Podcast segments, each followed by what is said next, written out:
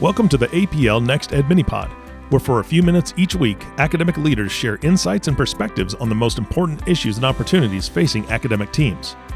Learn how other schools are managing and strategizing for success as your host, CEO and founder of APL Next Ed, Kathleen Gibson, gathers and connects practical seeds of knowledge and experience from her guests.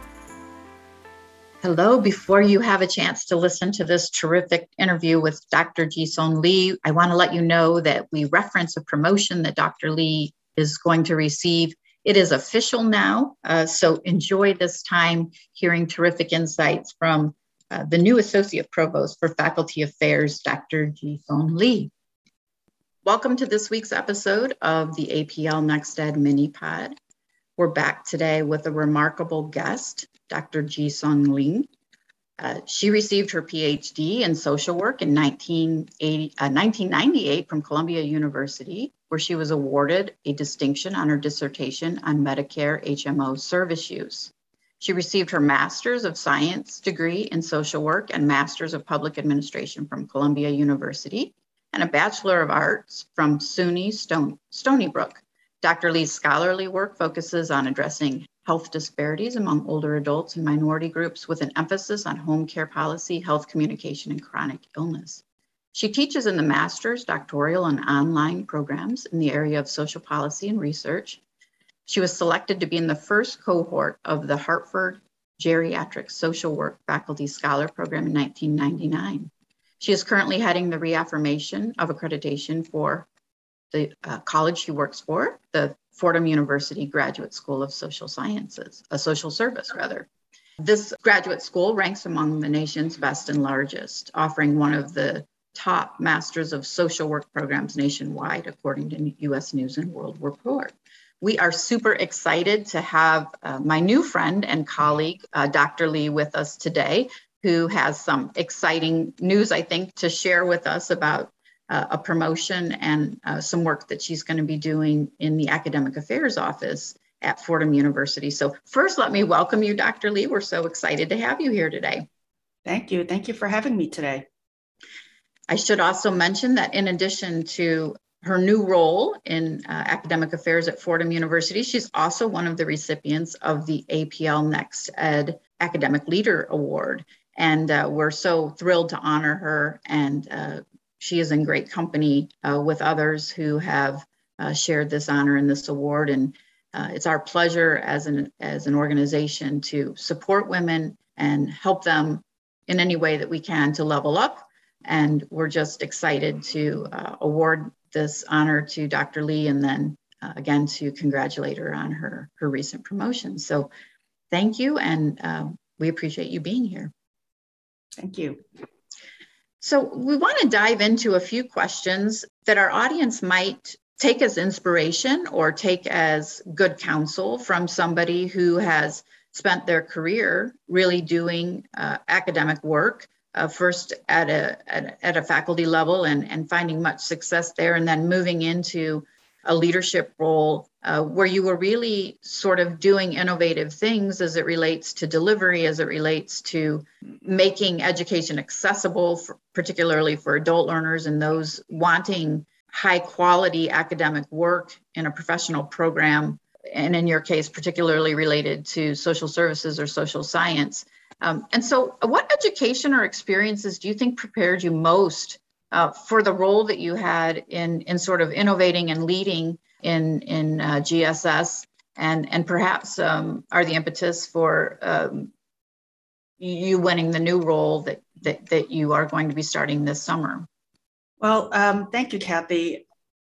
I think one of the things that really I would ask all your audiences to think about is to understand the entire academic operations rather than just understanding only your curriculum or only your only your faculty because being an academic leader in today's world you really need to understand your market. You need to understand missions. You need to understand marketing um, as well as faculty development technology and of course i can't leave out data because data is what drives how one makes a decision in today's environment.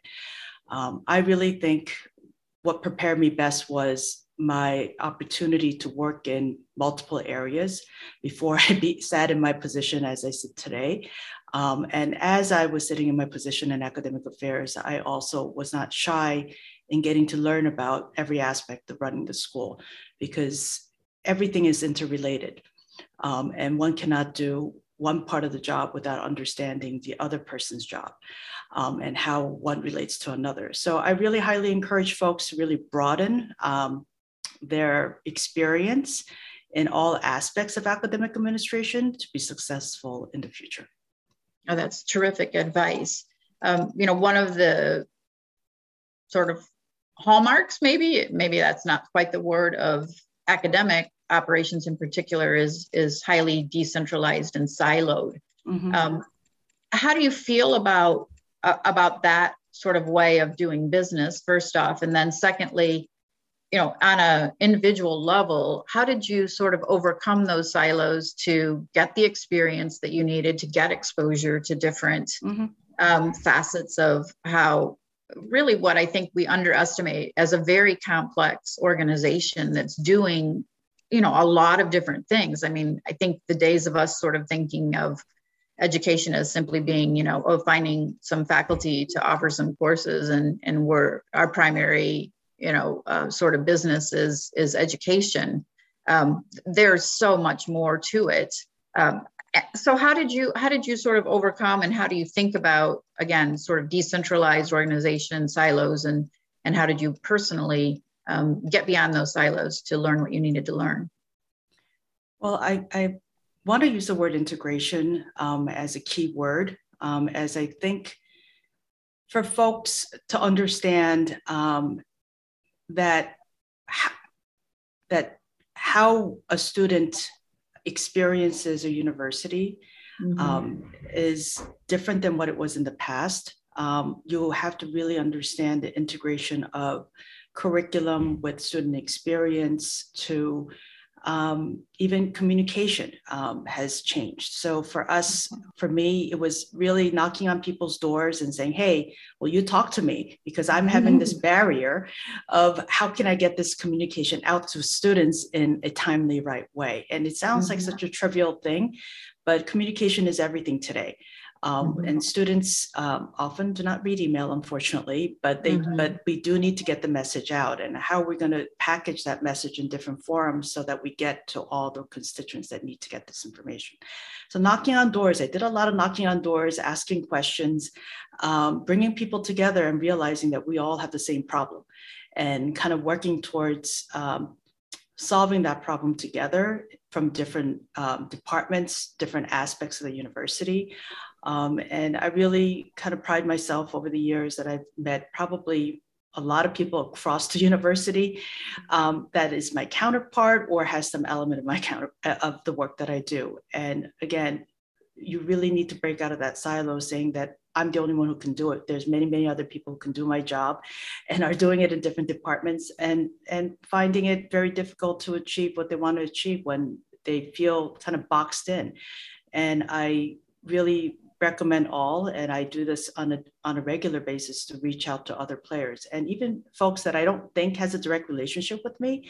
I really find in this the circuit that I, I, I circle that I walk in, I find so many commonalities in the work that we do. Oh, you have a pro- problem with um, uh, getting data in the way that you want it and how is it useful? And then you realize all these other folks are working on data are saying we want to be useful to you. And that's when you kind of open up the dialogue and bring it bring it um, in a way that's meaningful for your work and then you get to share that with other folks. So silos are here in universities and it's it's it's kind of has been how most people have been operating but i think integration is the new model going forward um, that it if you think about universities these days, we have our disciplines, but we all talk about interdisciplinary work. And even in academia, academic administration, while it's not a discipline necessarily, but inter, interdepartmental work and how you can coordinate and do your work together is going to be key for survival and success of a, of a higher education institution going forward. I love that, that you literally, uh, to break down the silos, physically knock down the silo doors. yeah. well, you got to start somewhere, right, Kathy? she went old school. She just knocked on the doors. Yep.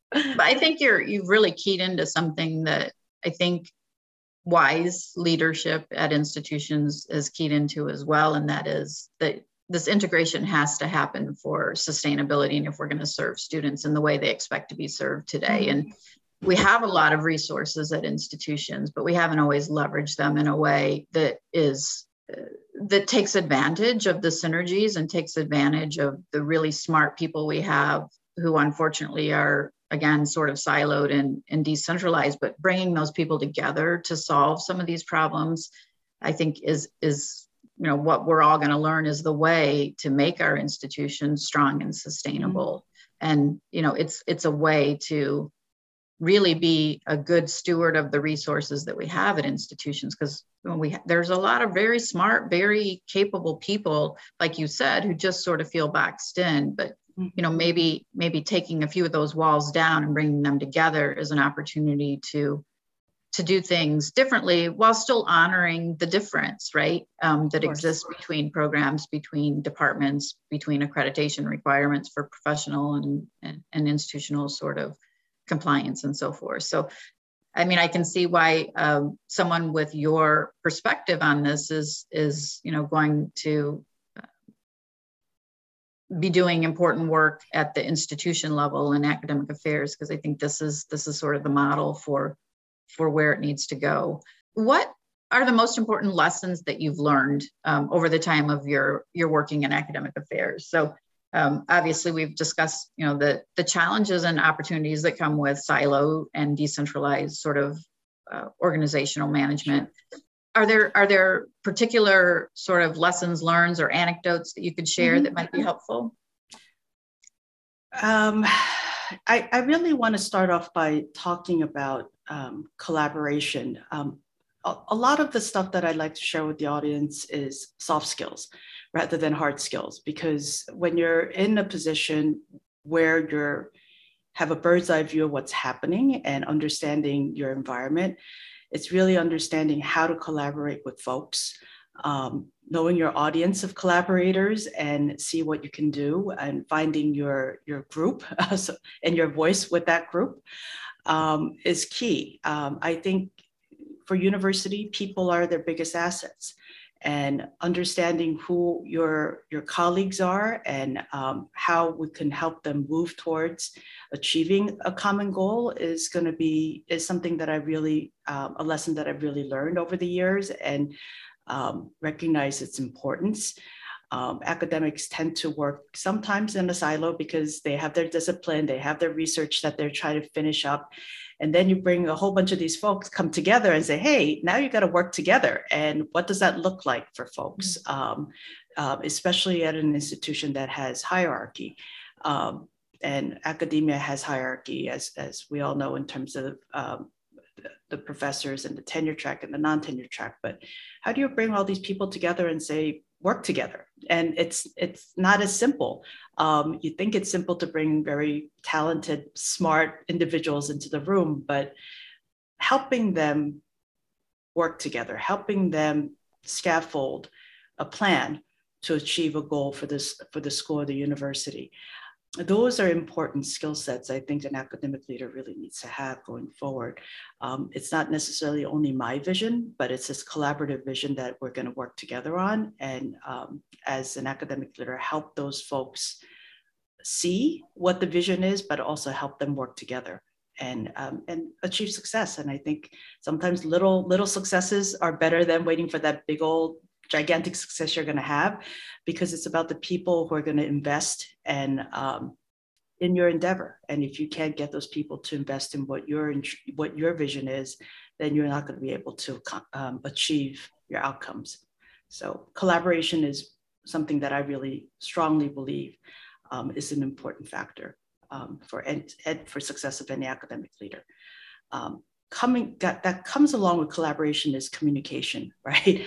Um, how do you communicate with your partners? Um, how do you set the stage and helping people understand? Getting from point a to point b is not necessarily always a straight line but here are the different stones and cobblestones that you're going to have to touch upon to get there. And um, communicating your vision, communicating who you are as a leader and how how you are there to support the work that they're doing. And time in time out again communication comes on top along with collaboration for me about learning how to communicate effectively um, knowing how to communicate the tone clear messaging. All of that is i think key for not just faculty and administrators but also with students um, and your constituents your larger constituents your your neighboring agencies that you might work with, your um, neighboring institutions that you might collaborate with, your alumni, and you have many, many constituents, and there's got to be the right messaging that has to be done with each one of those constituents um, to achieve a common goal. So that's my second big lesson I learned is collaboration and communication. The third lesson I learned is actually a little bit of a it's an attitude than anything else, mm-hmm. a can do attitude.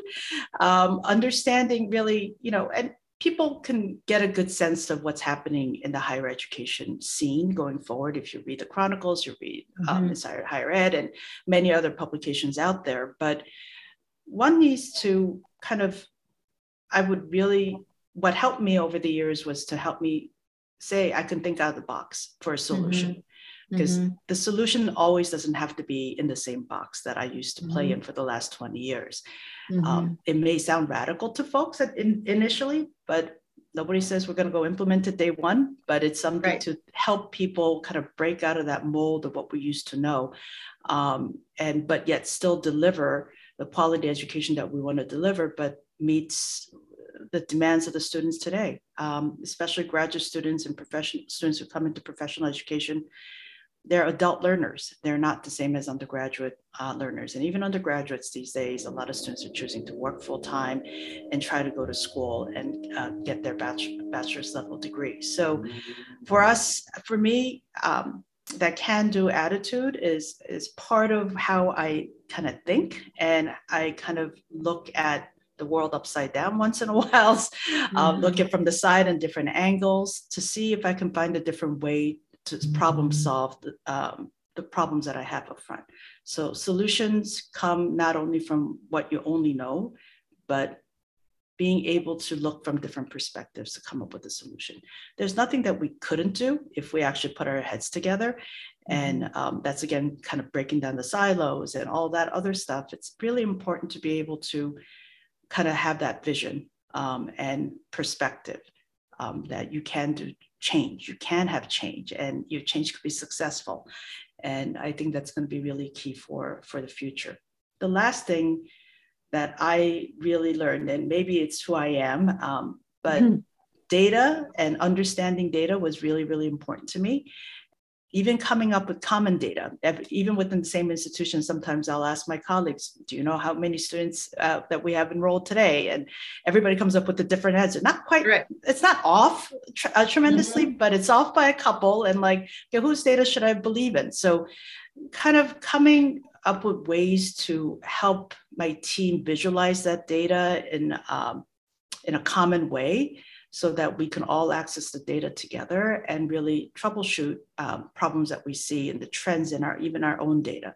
So um, don't be scared of, of data. Don't be scared of asking your institutional research partners, people who have access to this data to kind of help you help bring data to life for you and your department um, and use it and use it wisely because you know we're only as smart as how, how our data, data informs us sometimes, especially in terms of students, um, students' needs, in particular, understanding maybe they're working, how many hours are they working, and how does that interface with the uh, school life that we've created, and maybe it doesn't mesh with the life of, the, of, of those individuals. So, uh, where are they traveling from? How far are they coming from?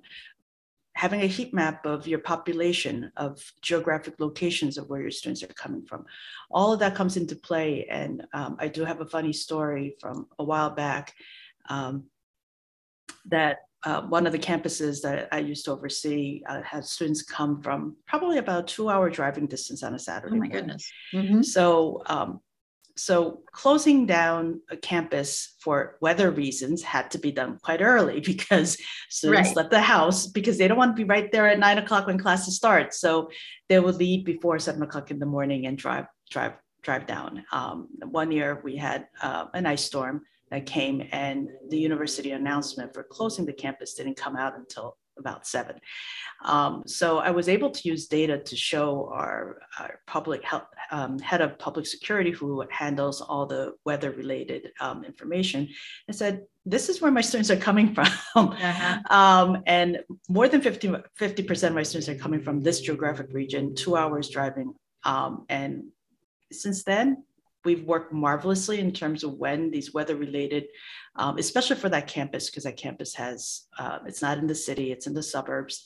Um, it made a difference in terms of making that announcement. So it's a very small anecdote, but it's something right. that had a significant impact on the lives of the students going forward. So for for John, who um, who was the head of public security, was like, "Wow, I didn't know that." So it really helped inform our decision makers in different units um, that could improve quality of your life for your own students because I don't I would not want any of our students and I don't think the university or anybody right. would want any of our students to get hurt on the way coming to campus. Well, your, uh, your thank you for all of that, and your anecdote really is evidence of what you described as lessons learned. I mean, it's about collaboration, it's about communicating, it's about an attitude. This can change, mm-hmm. right? I just need to, and then using data in a way to, you know, help inform um, and, and to sort of make your case. One thing you said um, as you were talking a little bit about sort of the collaboration piece mm-hmm. is you, you said the word reality.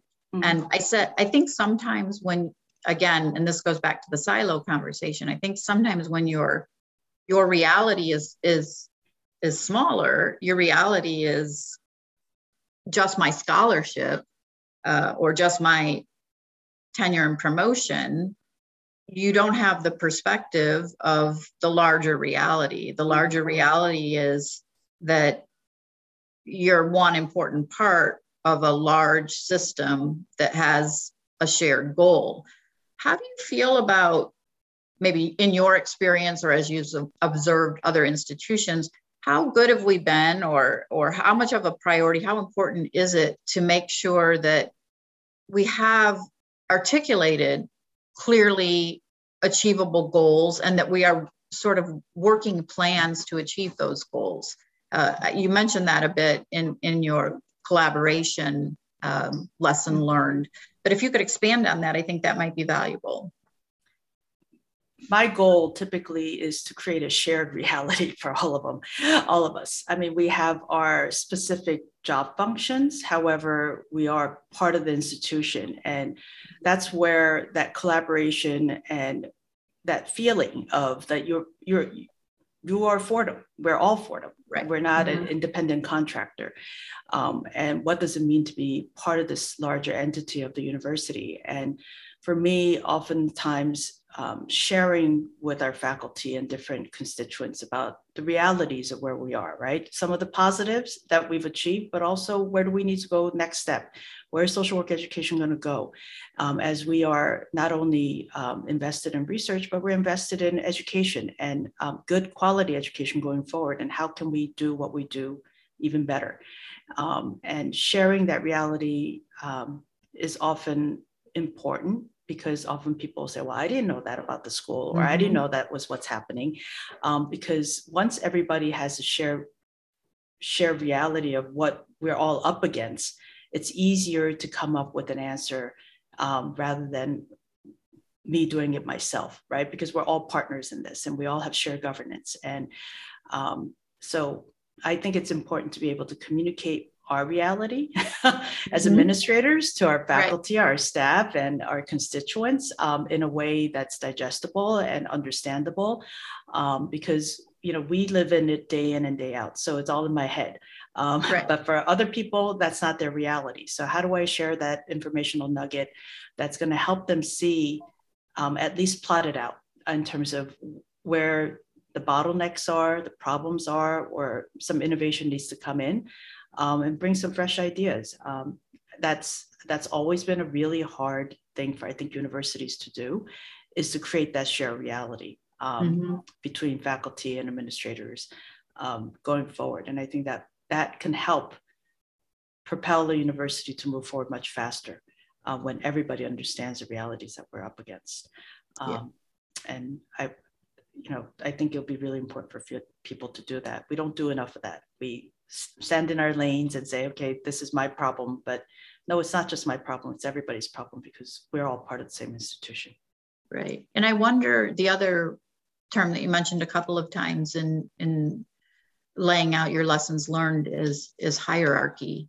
Mm-hmm. And I'm, you know, as we look at business trends and things, I mean, we're seeing, you know, less hierarchical leadership, right? I mean, mm-hmm. not that there isn't accountability, but mm-hmm. just, you know, we're not really even, even business isn't looking uh, succeeding with the old fashioned uh, corporate hierarchy and and and and you know as we think about the great resignation and we think about the importance of talent and not only retaining but inspiring and and and really leveraging and and collaborating mm-hmm. with our talent um, it seems like the world is sort of moving to an, a, a new understanding of hierarchical leadership and and and, and looking at something that's a little flatter. Um, has this been your experience and, and, and how do you think and how do you feel about sort of shifts or changes that uh, are, are occurring or should be occurring as it relates to hierarchical leadership? Um, when I, I, guess when I mentioned hierarchy, I was really referring to the tenure system. Oh, okay. Um, okay. Oh, more in the faculty right, ranks. Faculty ranks um, rather than administrators, because I think administrators typically you know you do have a head figure because you somebody's got to yeah. hold the right. bottom line right right but i think you know for for um, for administrators on our end i think we can have a little bit more flat structure um, but I can't flatten out the tenure hierarchy. So, right, right, right.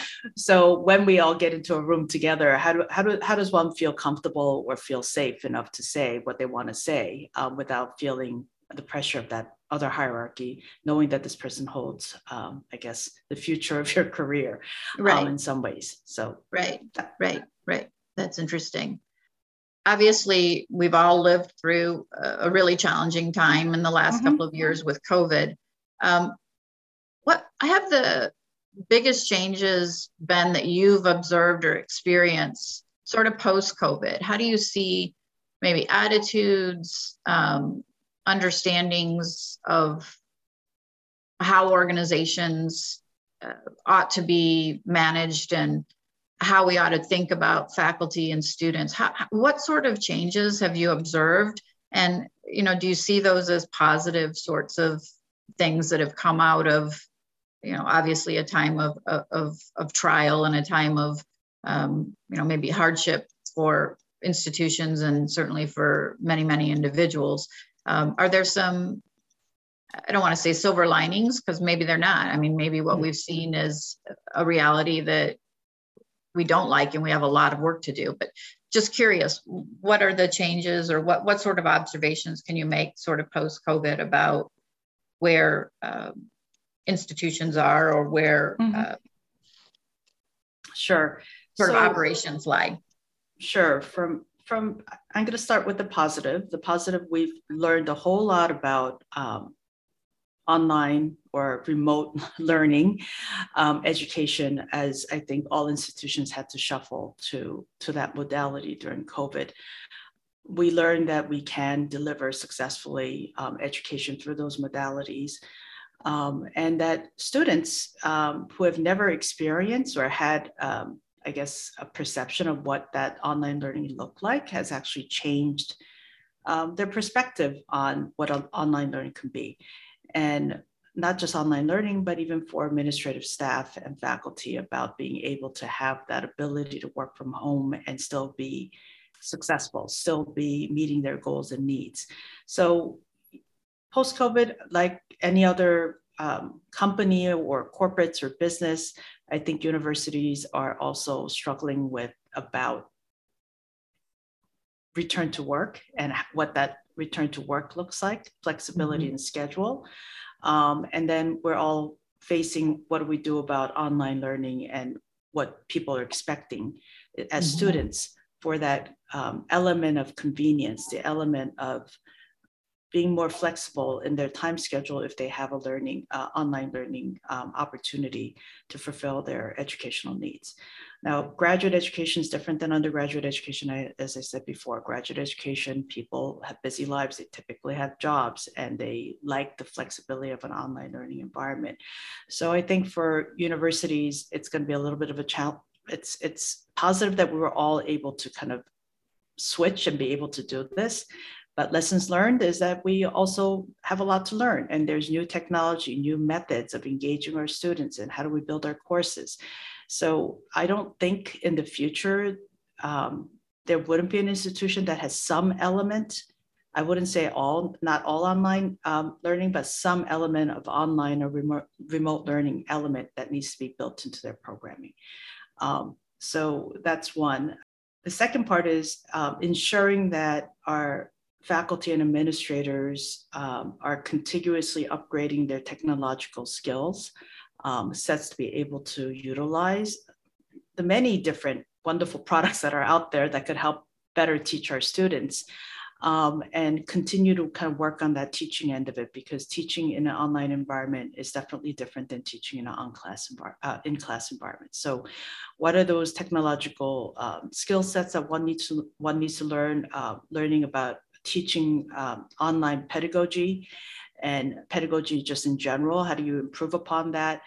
you know, knowing what science has taught us about um, how many minutes one could focus on a video or a PowerPoint mm-hmm. presentation, um, use the best science out there to help build um, the best learning experience possible for that individual in that environment.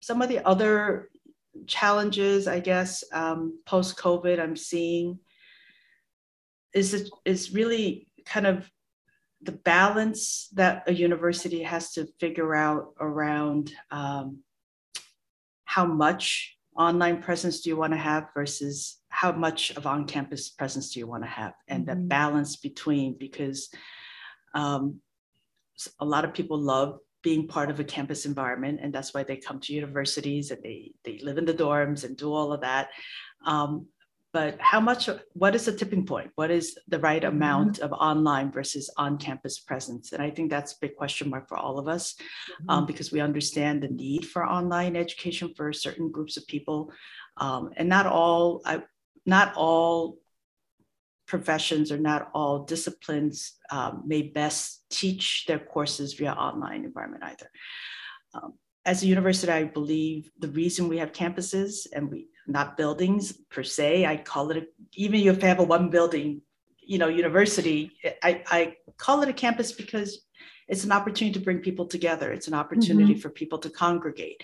It's mm-hmm. a different kind of engagement that one creates um, that I don't think we've successfully mastered how to recreate that in an online environment to to give students that kind of similar experiences in the past. So, you know, those are probably two big questions for me in terms of going forward to think about. What is that balance going to be? And how do i ensure that um, that community building or the community aspect of it is not lost in the process of us meeting the demands of the students only? So that balance i don't know kathy. I don't know where we're all going to go but yeah. you know um, it, it, may differ by you know student population. It may differ right. by profession Goals. but yeah. right but we all need to figure out how to build community in an effective way um, and and going back and i'm just going back to that shared vision piece even for our student population to understand the vision of the institution sometimes being and being part of the campus environment, getting engaged in different groups, meeting different people, just going to the library and hey, I struck up a conversation right. with somebody in a different discipline and they're doing something similar to me. Those opportunities, the random opportunities kind of get lost when you kind of have to force yourself on a Zoom with other people, just be, you're making that extra effort, right? So, um, so I think that's going to be a big challenge of balancing out the needs of the student and um, what universities can offer um, and, and why people come to universities and to study in universities. And it's not just about the books and the discipline, but it's about the life and the campus life. And how do you ensure that um, to be successful going forward will be interesting to see. Yeah, for sure. And I think um, you're right. It really, those needs are different depending on the student population. Mm-hmm. and and we have to i think you know if we're talking about reality address the cost factor too i mean yeah. so somehow we have to show as institutions that whatever that right amount is for that particularly that mm-hmm. learner who's having their first higher ed experience sure. um, you know what is the value?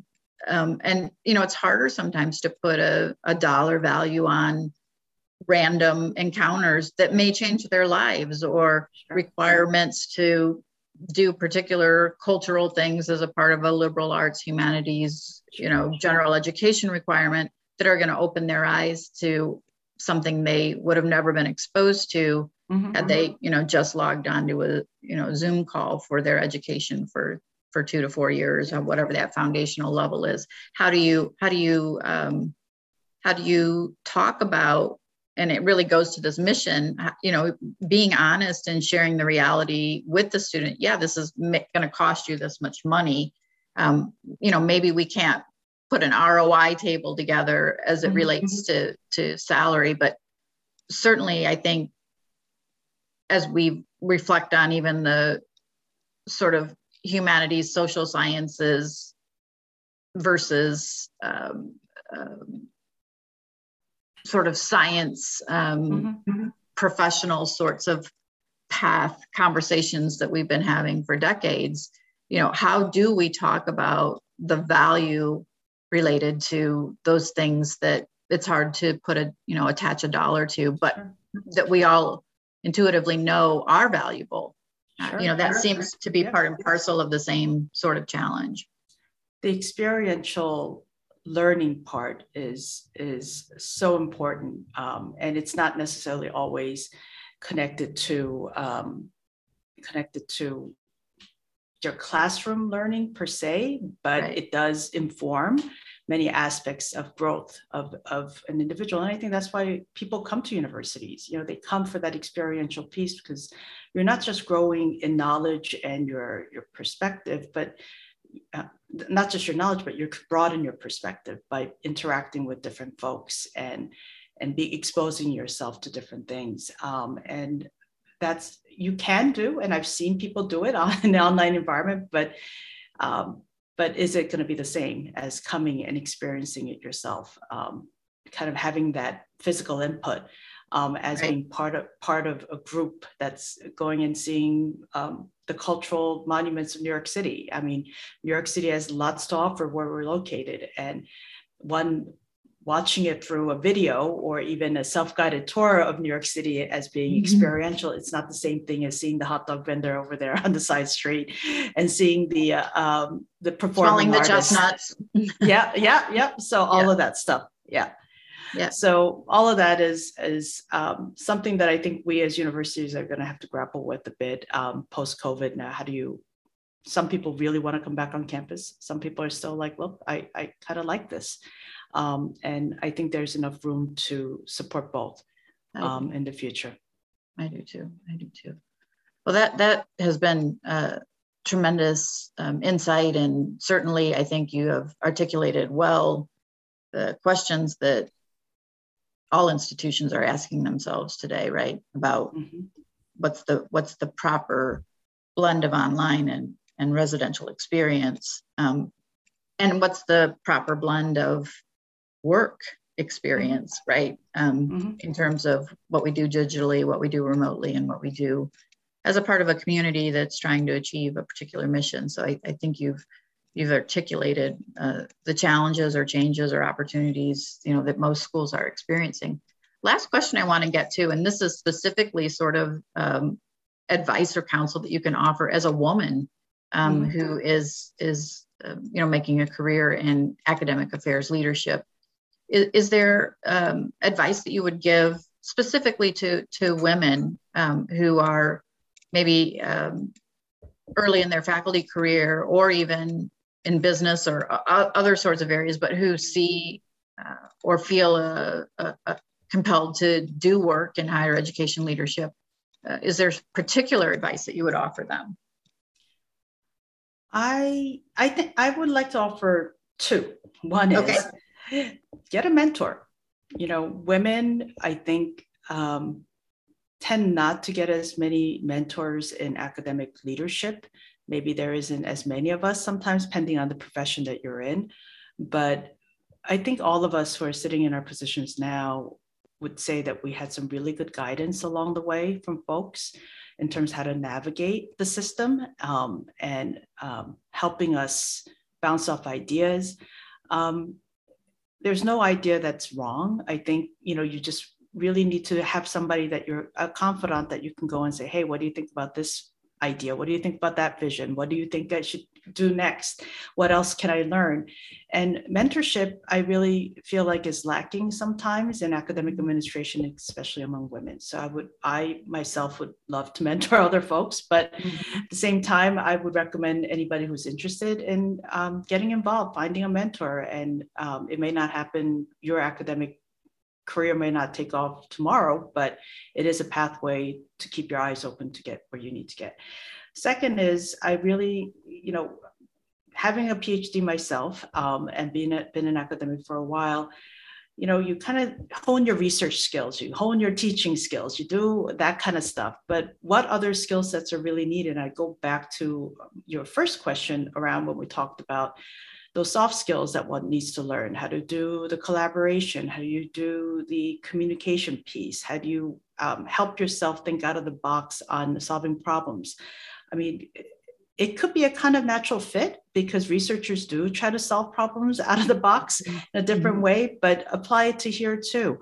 Um, and always look out for opportunities to gain experience um, in things that you think is like oh my god that's so irrelevant to my work but it all comes in handy one day um, when one needs to do something. So I find that I, I would really recommend people don't be shy about taking on new roles, taking on new roles that you don't think is even relevant to yours because it always come back. It comes back to help.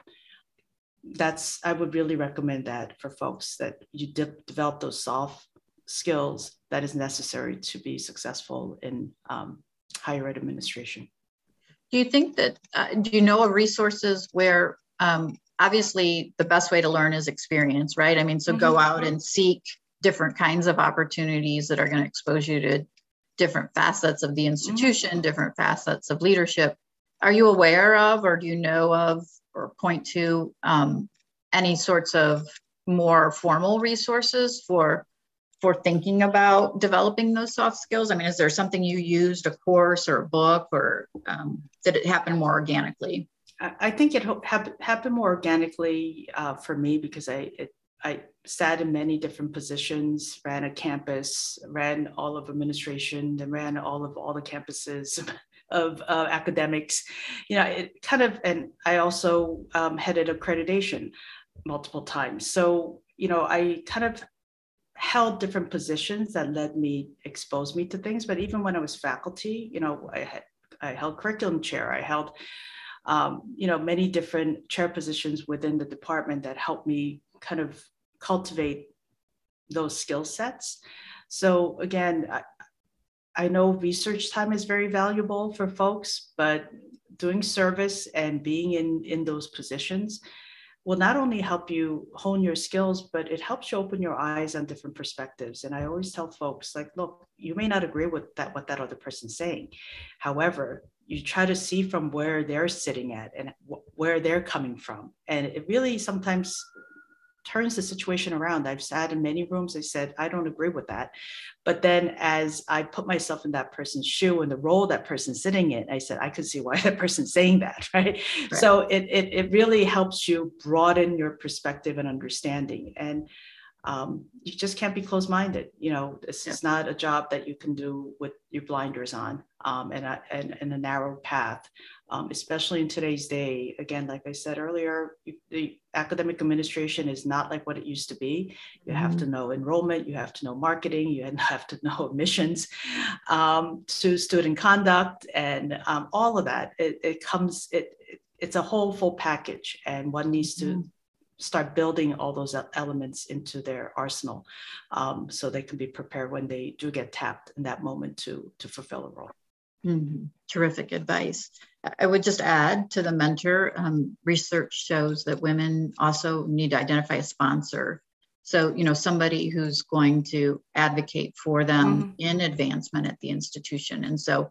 you know, maybe that's, um, you know, that's something to think about as well is you know, identify that Yeah. Mentor, but also and identify that person that sees your potential, that Mhm. um, understands why investment ought to be made in you, and then Yeah. who who really um, is your advocate.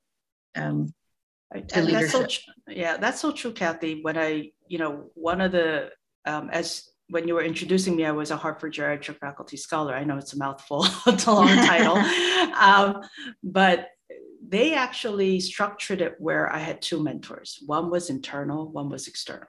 The internal Mhm. mentor was in some ways your sponsor, right? They Mhm. they knew you what you what you needed to do, and they were going to advocate to ensure that you had adequate enough time to grow and develop.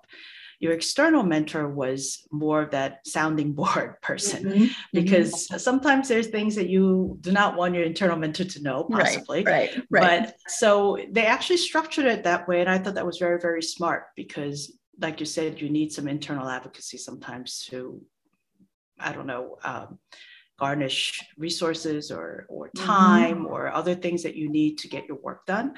Um, but it's the, exter- it's the external mentor you go and cry on their shoulders and, Right. and, and talk about all the things that went wrong and how I can make it right going forward. So right. um, I think that's that's a really great recommendation as well.